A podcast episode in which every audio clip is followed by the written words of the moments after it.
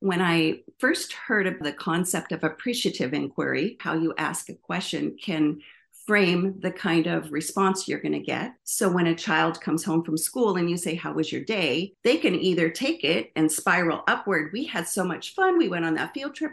Or they can spiral downward. Oh, this kid picked on me on the playground. But if we ask the question, what did you enjoy about your day? Or what was the highlight of your day? Or what did you appreciate? That can really change the trajectory of the conversation. Has your life, your dreams been interrupted? Good news it is possible to reinvent our lives. People are doing it every day, and some are brave enough to share the struggles, disappointments, and challenges. If you are looking for a new beginning, a do over, or to rediscover your passion, maybe even find a new one, grab a cup of coffee and let's talk. Interrupted, Act 2 Reinventing Your Legacy with your host, Coach Laurie. Janet Kronbach is with us, and I met you through our mutual friend Charnel. Her nonprofit, Creative Support, is a supporter of you and your husband. And so I was so glad to meet you, and I was so glad when you agreed to do this interview. Welcome. Thank you so much, Laurie. Tell us where you're zooming in from. I'm zooming in from a small little village in Burgundy, France. The name of the village is Arcy sur Cure, which means Arcy on the River Cure. It's a village of about 400 people. How long have you lived there? We moved here September 1st, 2022. Why don't you tell us about your life there? We love it.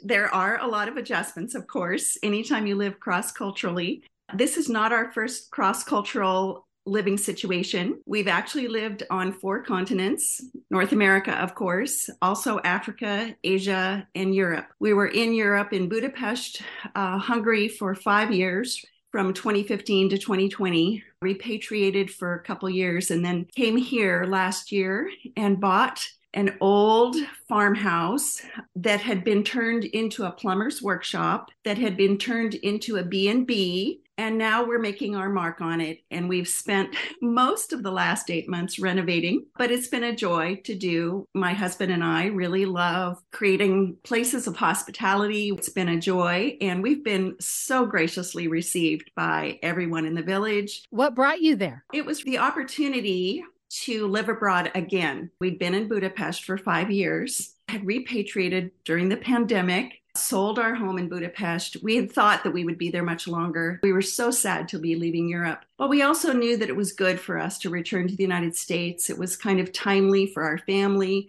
our adult children. We were pretty close to them at that moment and able to really continue developing a healthy relationship with them. That was extremely valuable for that time. But at the same time, we had kind of a dissatisfaction in terms of what we did. Part of our lives has been involved very much in ministry. We worked with a mission, a nonprofit in West Africa many years ago. Through the years, we've continued that. And basically, we kind of now are spiritual directors and coaches for people who live cross culturally. Mostly that's people in the mission sector. But of course, there's also diplomatic corps military business people who are living outside of their passport country. And we help them with issues of transition, how to be a healthy family, how to live with that paradox of loss and gain, because there, of course, there's both of that when you live internationally. It's been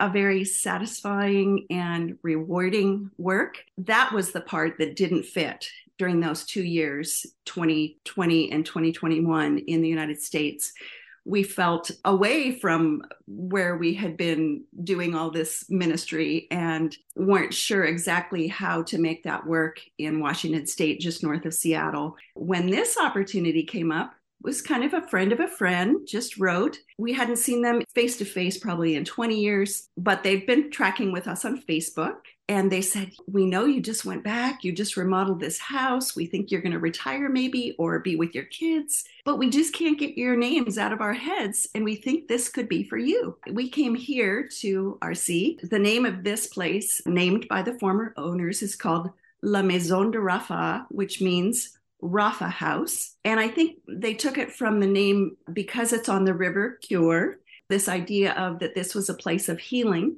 they wanted this to be a house of hope and healing for people. They had been operating this for 15 years and needed to step away. Our friends put us in touch with them, and we came last March and decided to buy, returned to the United States, sold our home there in July, came here in September, began remodeling. It is an actual bed and breakfast. It's called a chambre d'hôte in French.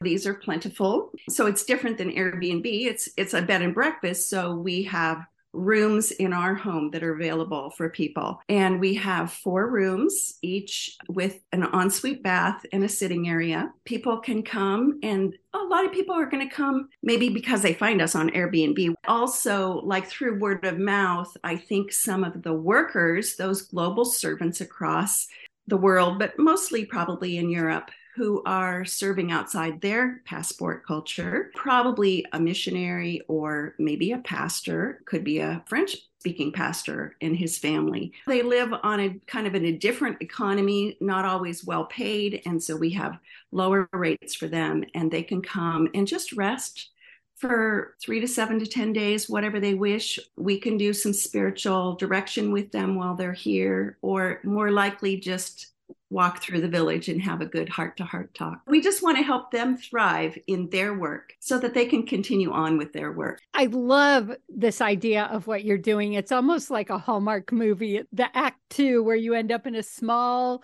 European village and do the thing. You weren't always there, so there was a big pivot. This idea of reinventing ourselves. It's not the first time that we have reinvented ourselves. So we were in West Africa. We thought we would be there for 30 or 40 years. I mean, our whole career. After about eight years, we had a sense that we should move back to the United States. And so we actually founded a nonprofit, and it too was a hospitality ministry. We had home for college age children of missionaries, mostly missionaries. There were some others in that group of what we call third culture kids who are children whose parents are working and thus they are being raised outside of their passport culture. We had a home where we had eight to 10 college kids living with us for about nine years while we were doing that we thought we were going to be living in West Africa, working among tribal people. And instead, we were working with college students 24 7. They were living in our home. Those were challenging years, but in a lot of ways, very growing, rich years. And we loved it. And then we made another pivot. We joined the agency that we're a part of right now, which is called Barnabas International. The name Barnabas comes from the New Testament person who was a great encourager. Bottom line is we want to encourage people and help them to thrive in their work and life and family and ministry and faith. We joined Barnabas and we were kind of itinerant, just living in Seattle, but flying around the world for ministry for quite some time until we moved to Thailand. This particular change right here, I mentioned being back in the United States for two years after we were in Budapest. Just to pick up the timeline, we were in Thailand for a couple years, then we moved to Budapest, we're there for five years, then back to the Seattle region for two years, and now we're here. Part of the meaningful situation in Seattle during those two years, as I mentioned, was reconnecting with family. My brother and sister in law are also there, our adult children mostly because we've lived so much apart, it was lovely to be that close. When they made a decision to follow their dreams and move to South America, the only continent we've never been to except for Antarctica, we helped them sell their home and make their move. And then once they left in early 2022, we looked at each other and we thought, hmm, now that we have this knowledge about the pandemic and what's been going on, and we're at this place, I wonder if we could move back to Europe. It was sadness because we had thought by moving back to the United States that we would be next to our kids for a long, long time. Many of my friends have said, never chase your kids around the world because you might just chase them around the world. And indeed, I do suspect that we will go visit them someday in South America. But I think it was that that opened the door for us for this move. We never would have sold our home in Budapest to move elsewhere in Europe, but because of that little two year time frame and it was uncomfortable. It was i mean there were things about it that we loved. We have a rich friendship network. Our church is there but it was good but it also had this big question mark about our future and the type of ministry that we do. We moved into a 1200 square foot ranch house and remodeled it and it was darling but it really wasn't good for the kind of hospitality that we long to do that we've done a little bit in budapest and that now we can do with abundance in these beautiful large rooms in this home. It is kind of a reinvention, but it's also kind of the next step on the pathway for us. And that feels very natural. We're very glad to be here. We had studied French before we went to West Africa. I kind of love it that you've had to reinvent yourself several times because for some people, they've never had to do that. Talk to us about some of the challenges, maybe some barriers? I'm going to use us a lot because my husband and I have been married for 45 years last uh, Congratulations. Uh, thank you. We don't take that for granted. We began our life. You think you have your own course mapped out. We are Christians. We do believe that we have agency but also that God works with us in that agency and gives us the desires of our heart, or sometimes changes the desires of our heart. We have had many circumstances that have been challenging along the way. I will go back to our first international move after really being back in the United States for probably 17 years because it, after Africa, we were nine years at the nonprofit and then several years living in Seattle and visiting places around the world, but not living there. And when we moved to Chiang Mai, Thailand, we actually had estrangement from a dear family member. That was really a challenging thing. It was very unexpected. During that time, we focused on a few things that really saved us, recognizing that in every day there's both joy and sorrow we often would hold our hands up next to each other, cupped in front of us, and then separate them and say, Yes, there was sorrow, but yes, there's joy. We were house sitting in Thailand. It's beautiful, exotic. We had purpose in being there. We had a beautiful home there from which we showed hospitality also. But we also had this heartache that we carried all the time now because of estrangement. We began a practice. The word is anamnesis, so the word amnesia kind of comes from that same root, which is forgetfulness. But anamnesis is the act of remembering. You know, we can begin the day in hope, but we can't always end it in hope we decided that at the close of every day, we would take a card and I would write on one side, he would turn it over, and without looking, he would write on the other side. Then we would read it together and pray to close our day just to remind ourselves of the beauty of the day and where we saw God at work in our lives. Where we felt connected with each other and other people around us, where we'd seen grace and beauty. And that didn't completely negate the heartache. Of course, that was there but it helped us to hold it in a different sort of way and to recognize I can focus on the worst thing that happened today. Actually, had to do with the French government and trying to get all the papers in line. And it wasn't their fault, but through miscommunication, these are some of the challenges. So we were at an office and we didn't have the papers we need, and we have to order them from the United States. But at the same time, there was great beauty in the day. We drove through the countryside home here in beautiful sunshine. We had a wonderful hailstorm this afternoon, quite unexpected.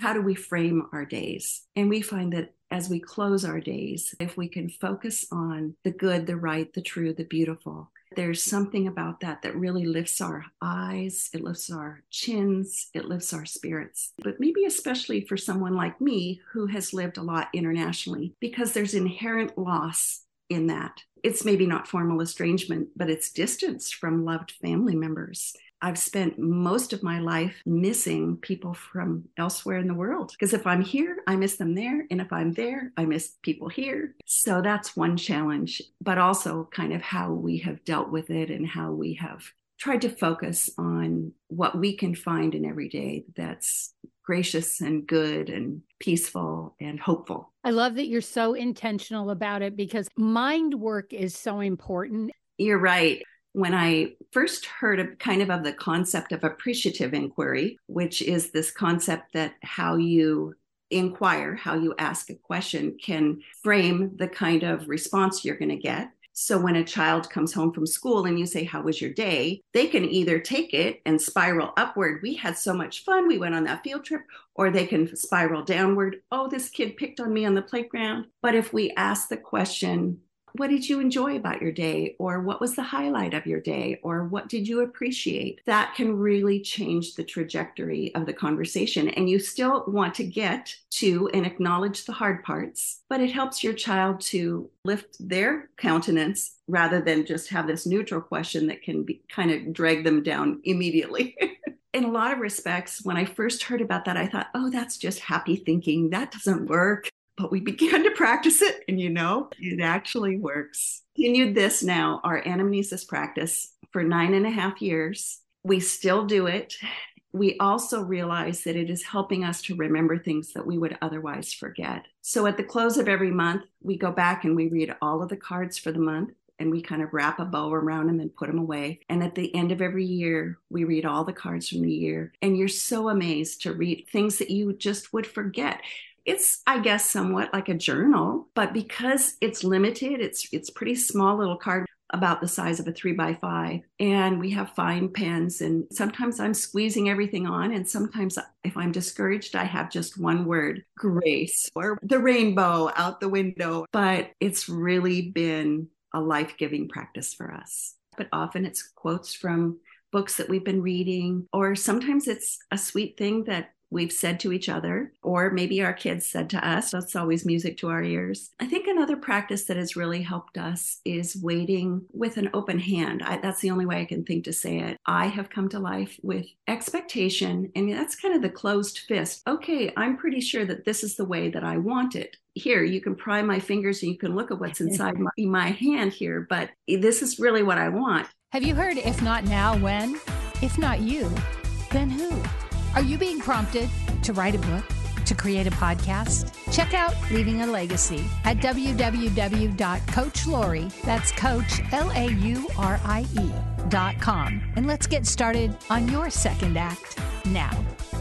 I have come to life with expectation. And that's kind of the closed fist like, okay, I'm pretty sure that this is the way that I want it here you can pry my fingers and you can look at what's inside my, my, hand here but this is really what i want. Whereas kind of this open-handedness is kind of this hopeful expectancy. In my case i believe that god will work even though i don't see him maybe at work today. We can sometimes look at a problem and be very focused on the problem. And for me i've found that i need to have this hopeful expectancy as I wait, really be open to not me dictating what it's going to look like. I could never have dictated that I would move to France and own a B&B. I could not have projected that. And yet it's a beautiful life and I love it and I'm grateful for it. That's been one thing that's been very helpful to us. And then also in that waiting can become a season of spiritual transformation as I'm waiting on the Lord, my husband and I find in the disappointments, again, if we focus on the disappointments and focus because our expectations were dashed, those expectations that we didn't know that we had until we they weren't met that we are spiritually transformed as we release those and say okay so let's see how it's going to be. And yes i have agency and i can make some choices in this process but much of it is opportunity that comes to us. And in our case it was through friends and we believe it was a gift from God that they contacted us about this place. I'm a big proponent of language. And what I wonder, I love what you said, is that we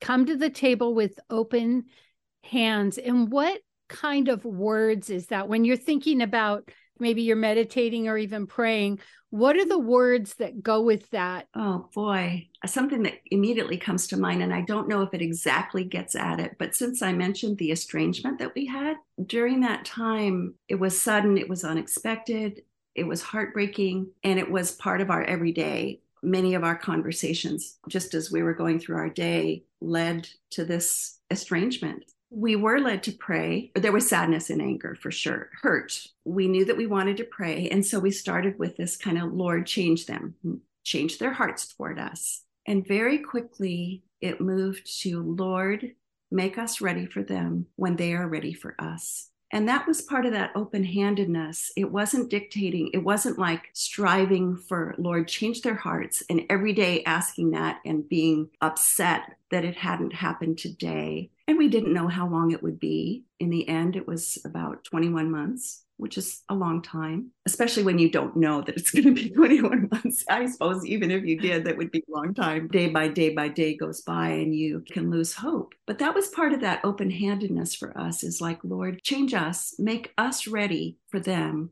when they are ready for us. We knew that we could kind of give our lives confidently every day to Him, practice anamnesis, look for the best in every day. And all of that worked together. And ultimately, when we re engaged and had healing in that relationship, we shared part of this story.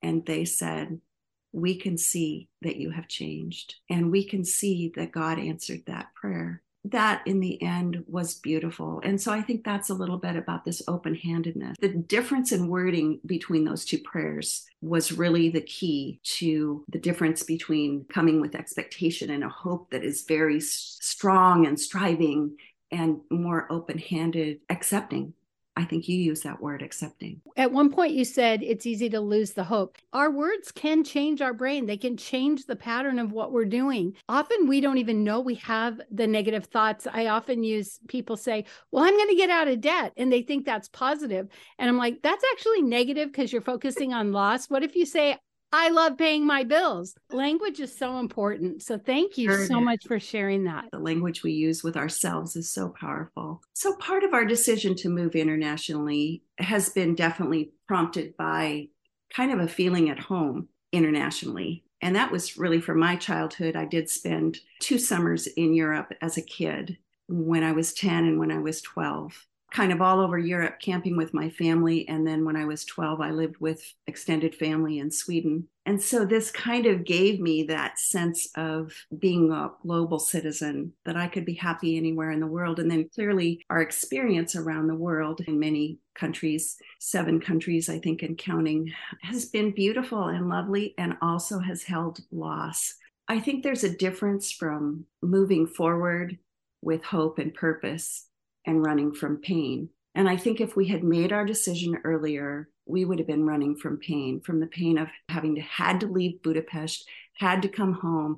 Everything at home wasn't quite right. And now our kids are leaving. That could have been the story we told ourselves, and we could have run from that pain. And instead, I think we did the good work, the good hard work of appreciating our days, appreciating all of the change, including all of the surprises of that year. And I think we had 15 months at home with the, the kids before they left. And then moving forward with hope and with purpose. I think, especially for people moving internationally, I have certainly found it true that it's good for me to do the work of departure and closure so that I can open the next chapter appropriately. And really, for anyone reinventing themselves for any reason, that's probably a good practice. I love that wisdom of just are you running from or are you moving into? If we just ask ourselves the question, and then you said do the hard work. And I always say it's hard, but it's heart.